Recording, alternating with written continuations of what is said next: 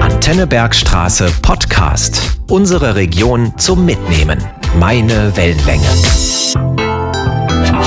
Hallo, liebe Hörerinnen und Hörer. Der Tourismusservice Bergstraße organisiert in diesem Jahr zum dritten Mal die Wander- und Gewinnaktion Rauf auf den Burgensteig. Antenne Bergstraße begleitet diese tolle Aktion monatlich mit einem neuen Podcast. Mein Name ist Jasmin Mölter und ja, ich gebe es gleich zu, ich habe nur eine vage Ahnung, um was es hierbei geht.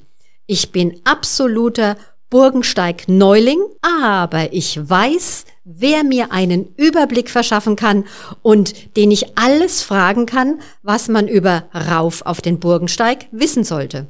Nämlich, die Wein- und Kulturbotschafterin der Bergstraße, die Wanderexpertin der Bergstraße, die die schönsten Plätze in unserer Region kennt und sie uns auch verraten wird. Und hier ist sie. Freut euch auf Brigitte Zimmermann.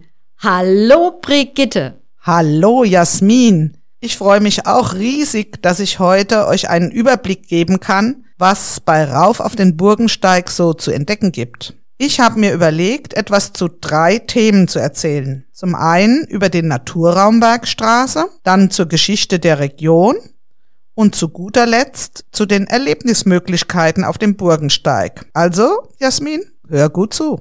Brigitte, ja, einverstanden. Dann legen wir gleich los mit deinem ersten Punkt. Was kennzeichnet denn den Naturraum Bergstraße? Es ist eine abwechslungsreiche Landschaft. Sie ist vor etwa 50 Millionen Jahren entstanden. Damals füllte sich der Rheingraben nach und nach mit Ablagerungsschutt aus den umliegenden Gebirge. Die Schichten sind teilweise bis zu vier Kilometer tief. Die Bergstraße und das angrenzende Ried sind daher auch geprägt von eiszeitlichen Relikten und Funden. Auch nacheiszeitliche Sand- und Schotterablagerungen von Rhein und Neckar bestimmen das Landschaftsbild und die daraus entstandene wirtschaftliche Nutzung. Lössablagerungen in der Rheinebene und an den Hängen sorgen für fruchtbare Böden und unseren leckeren Obst- und Gemüseanbau, aber auch Spargel und Wein haben wir diesen Lössablagerungen zu verdanken. Der Odenwald schützt die Region vor kalten Ostwinden und so herrscht an der Bergstraße ein besonders mildes Klima. Deshalb nennt man unsere Region ja auch die Toskana Deutschlands. Für diejenigen, die nicht aus unserer Region kommen, wo liegt denn die Bergstraße? Die Bergstraße liegt zwischen Darmstadt und Heidelberg. Sie verläuft in Nord-Süd-Richtung oberhalb der Rheinebene am Fuße des Odenwalds. Bereits in der Römerzeit wurde die Bergstraße als Handels- und Heerstraße genutzt. Die eine oder die andere römische Spur findet man heute noch auf der Strecke. Darauf komme ich später noch einmal zurück. Und warum musste man denn oberhalb der Rheinebene reisen? Früher haben Rhein und Neckar einen wechselnden Verlauf gehabt, der sich so durch die Ebene gewunden hat. Und das macht es schwierig, da äh, geeignete Straßen zu bauen. Außerdem haben die Zuflüsse aus dem Odenwald wie die Modau, die Lauter oder die Weschnitz immer wieder für sumpfige Stellen gesorgt.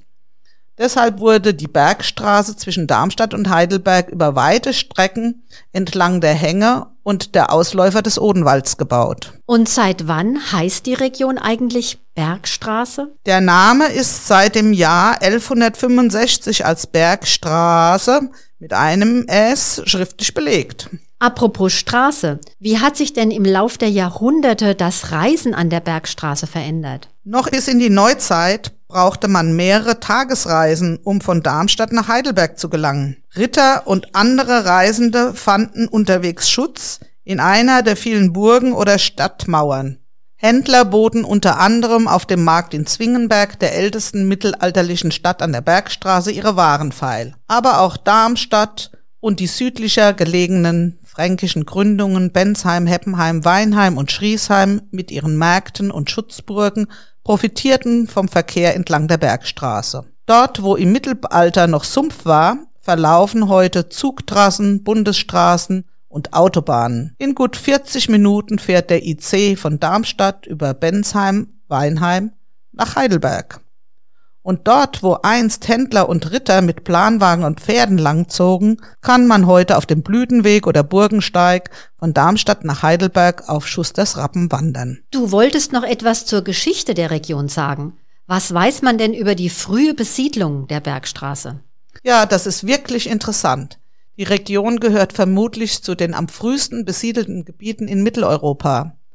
Dem Heidelberger Mensch schreibt man ein Alter von rund 610.000 Jahren zu. Zahlreiche Funde aus der Kupfer- und Bronzezeit sowie aus der Eisenzeit bezeugen eine lange Besiedlungsgeschichte unserer Region. Die ersten Kulturbringer an der Bergstraße waren die Kelten. Sie betrieben Ackerbau und legten erste Straßen an, prägten Münzen und entwickelten ein lebendiges Kunsthandwerk. Auf dem Heiligenberg hoch über Heidelberg lebten die Kelten 480 bis 250 vor Christus. Zu diesem Highlight am Burgensteig und im Jugendheimer Heiligenberg wird es einen eigenen Podcast geben. Und wann kommen endlich die Römer ins Spiel? Vor rund 2000 Jahren. Ich hatte es zu Beginn bereits erwähnt, dass sie großen Einfluss auf die Bergstraße hatten. 98 hat Kaiser Trajan Ladenburg sogar zur Stadt erhoben. Die Römer brachten neben Reben und Mandeln auch römische Villen, neue Landwirtschaftstechniken und vieles mehr an die Bergstraße.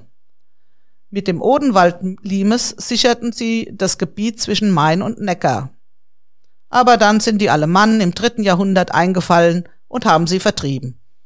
Tja, und dann war Schluss mit Dolce Vita. Eigentlich schade. Aber wie ging die Geschichte dann weiter? Um 500 mit der fränkischen Landnahme und der Schaffung feudaler Strukturen erhält die Bergstraße wieder neuen Aufschwung.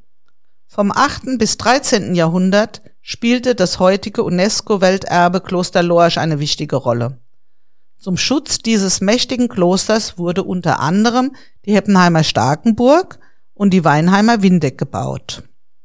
Zwischen dem 11. und 20. Jahrhundert entstanden ein Kranz von drei Dutzend Burgen und Schlössern auf den Bergsträßer Gipfeln. Viele davon liegen heute am Burgensteig. Und was hat der Zahn der Zeit mit den Burgen gemacht? Unterschiedliches. Einige, wie das Auerbacher Schloss, zeigen auch als Ruine noch den Abglanz früherer Stärke und Pracht.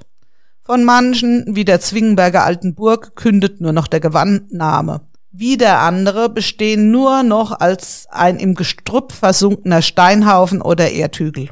Brigitte, du hattest als dritten Punkt versprochen, uns etwas zu den Erlebnismöglichkeiten zu verraten.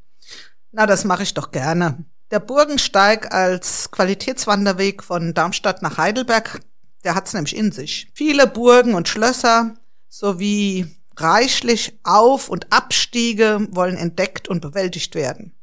Die 120 Kilometer lange Route verläuft teils parallel zum Rheingraben entlang der Bergstraße und teils in die Seitentäler des vorderen Odenwalds. Seit 2014 ist der Burgensteig regelmäßig vom Deutschen Wanderverband als Qualitätswanderweg rezertifiziert worden. Wann ist denn die beste Jahreszeit zum Wandern? Mit der richtigen Wanderausstattung ist der Burgensteig ganzjährig wanderbar. Anfang März bis Ende Oktober sind die beliebtesten Zeiten. Extremsportler haben die Strecke mit ihren 3650 Höhenmeter bereits in gut 22 Stunden am Stück bezwungen. Allerdings ohne eine Burg zu besuchen oder gar irgendwo einzukehren. Klar, das ist sportlich, aber schade um die schönen Burgen. Aber man kann doch Wandern, Entdecken und Genießen an der Bergstraße wunderbar verbinden, oder? Na klar. Wer Kultur und Landschaft genießen will, verteilt die Wanderung am besten auf mehrere Tage. Dabei müssen halt zusätzliche Strecken und Höhenmetern beim Auf- und Abstieg zu den Start- und Zielorten überwunden werden. Brigitte, wo ist der Start und wo ist das Ziel? Also der Burgensteig kann von Darmstadt nach Heidelberg oder umgekehrter Richtung gelaufen werden.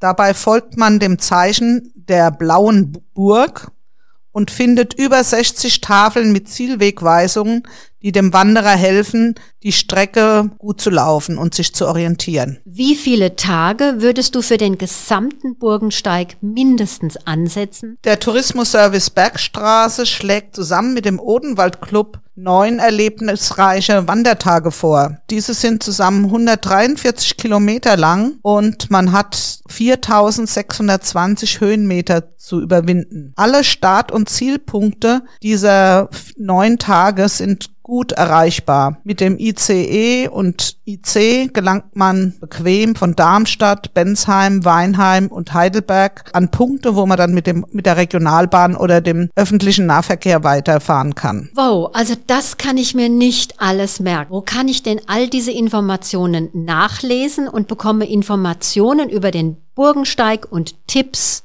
für Touren. Alle Infos findest du auf der Homepage www.burgensteig-bergstraße.de. Dort gibt es auch einen Download-Bereich, wo man Broschüren und Infos zu einzelnen Etappen herunterladen kann. Wer einen Versand per Postweg vorzieht, kann beim Tourismusservice Bergstraße Infomaterial bestellen. Kontaktdaten der Lorscher und Weinheimer Servicestellen findet man auch unter www.diebergstraße.de www.ftf.de. Beide Internetseiten informieren auch über das Gewinnspiel Rauf auf den Burgensteig mit seinen 32 Stationen an den Zubringerwegen und auf dem Burgensteig. Liebe Brigitte, danke für diesen Ein- und Überblick. Über welches Ziel wirst du uns denn im Wonnemonat Mai berichten? Ja, der Mai. Da gibt's sogar zwei Ziele. Ich werde euch nicht nur von einem, sondern von zwei heiligen Bergen berichten. Lasst euch überraschen. Na, das hört sich doch gut an. Also bis zum nächsten Mal. Und in der Zwischenzeit rauf auf den Burgensteig, mitmachen und gewinnen. Wir drücken die Daumen. Sie hörten einen Podcast von Antenne Bergstraße. Weitere Sendungen und Beiträge zum jederzeit hören auf antennebergstraße.de.